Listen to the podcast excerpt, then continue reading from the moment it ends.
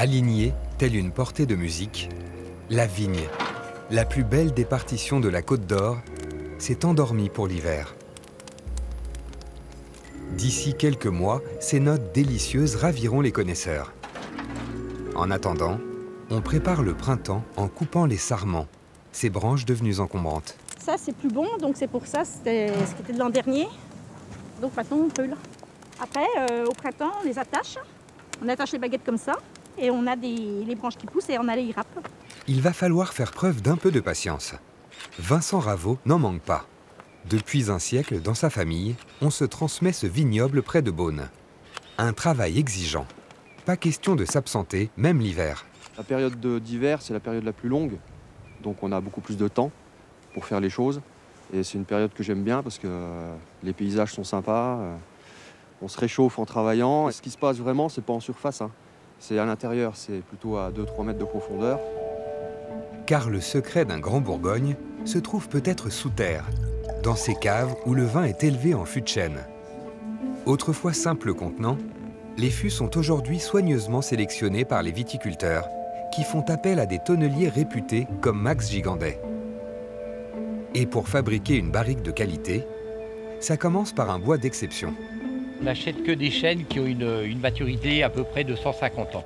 On a besoin d'avoir des arbres avec un diamètre suffisant pour pouvoir produire des bois euh, de qualité qui permet d'avoir une maturation du vin qui va la porter à, son, ben, à l'apogée, si on peut dire. Un savoir-faire séculaire et des gestes inchangés transmis ici depuis quatre générations. De la haute couture modelée au marteau. La robe est encore à ce stade décousue, mais déjà le fût commence à tourner rond. Il faut ensuite le chauffer et le mouiller pour le rendre flexible et éviter la casse lors du cintrage. On y compare souvent euh, au principe d'une barque. C'est euh, bois contre bois, il n'y a, a, aucune euh, colle, c'est juste les joints qui, coïncident parfaitement. En fait, plaqués l'un contre l'autre avec la pression des cercles, on voit, qui va faire que c'est étanche. Une fabrication sur mesure, avec du chêne plus ou moins dur, une chauffe plus ou moins forte. L'intensité va avoir une incidence donc sur la couleur à l'intérieur du fût, mais surtout au niveau du vin. Couleur, arôme de grillé, de vanille, chaque viticulteur cherche son point d'équilibre. Le fût est un outil utilisé pour l'élevage des vins, pour stabiliser la couleur, pour énormément de, de choses dans l'intérêt du vin, mais le fût ne doit en aucun cas dominer le vin.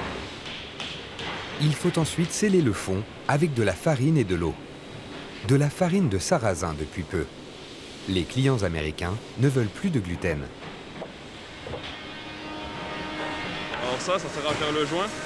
C'est euh, une étanchéité en fait, si tu mets pas de pâte, eh ben, les, les fonds ils fuient. Une centaine de pièces sont produites ici chaque jour et testées à en donner le tournis. Dernière finition, le fût est poncé, cerclé, gravé, prêt à être expédié. 80% de la production part à l'étranger sur commande de viticulteurs américains, australiens ou néo-zélandais.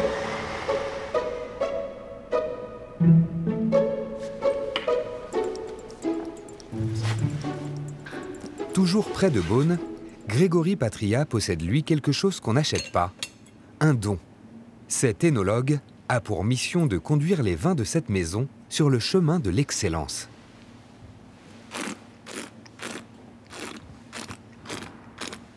Si on sent des notes, des très légères notes mielées, des très légères notes oxydatives, le vin va arriver un petit peu au bout de son parcours, donc il va falloir le mettre en bouteille. Là, on est encore sur des notes florales relativement fraîches, donc on peut encore continuer un petit peu l'élevage. Là, nous sommes à, 16 mois maintenant aujourd'hui. Finalement, c'est de faire qu'avec un seul cépage, on arrive à avoir des milliers de lectures différentes et des milliers de nuances différentes.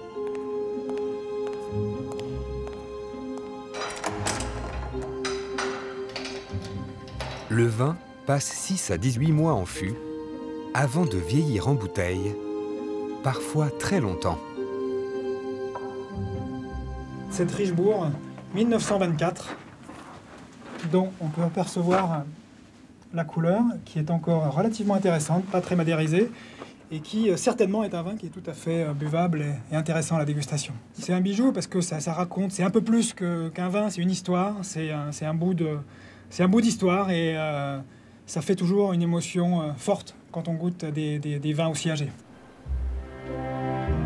Au cœur de l'hiver, sous la vigne qui frissonne, les profondeurs de la Côte d'Or cachent bien des secrets millésimés.